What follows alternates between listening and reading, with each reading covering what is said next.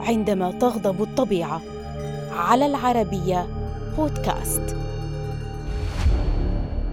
أبنية مدمرة ومنازل مهجورة وأشخاص بلا مأوى وآخرون يودعون أحباءهم تحت التراب. مشهد مريب خلفه إعصار إيرما المدمر في جزر الكاريبي وشرق ولاية فلوريدا الأمريكية.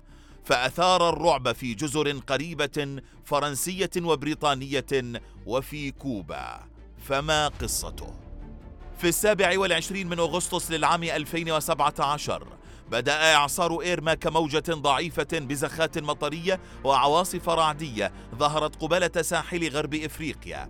لكن هذه الموجة تطورت تدريجيا لتتحول إلى إعصار من الفئة الخامسة. وصل إلى ذروته في الخامس من سبتمبر مع بلوغه جزر ليوارد.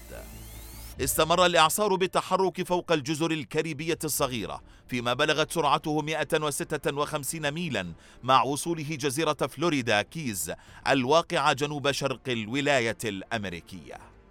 مع استمرار العاصفة حمل اليوم الحادي عشر من سبتمبر تطورا غير متوقع عندما وصل الإعصاران كاتيا وخوسيه إلى المنطقة ما تسبب باندماج الأعاصير الثلاثة. في أول حدث تلتقي فيه ثلاثة أعاصير متزامنة منذ عام 2010 بالمنطقة. ما فاقم من التأثيرات. مع تواصل الهطول المطري ارتفع منسوب البحار لتجرف المياه القوارب وتحول الشوارع إلى أنهار. اجتاحت الرياح العاصفة المدن الكبرى وحملت معها كل ما وجدته في طريقها.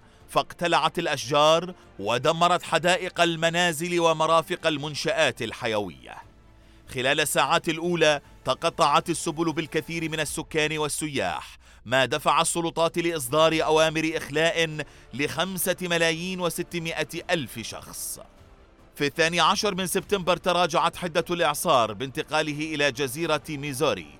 تاركا خلفه سلسلة من الدمار المميت في الجزر الصغيرة والمدن التي عصفت بها. بما في ذلك جاكسونفيل وفلوريدا وتشارلستون بولاية ساوث كارولاينا في جزيرة باربودا وحدها لحقت أضرار بنحو 95% من المباني في الجزيرة.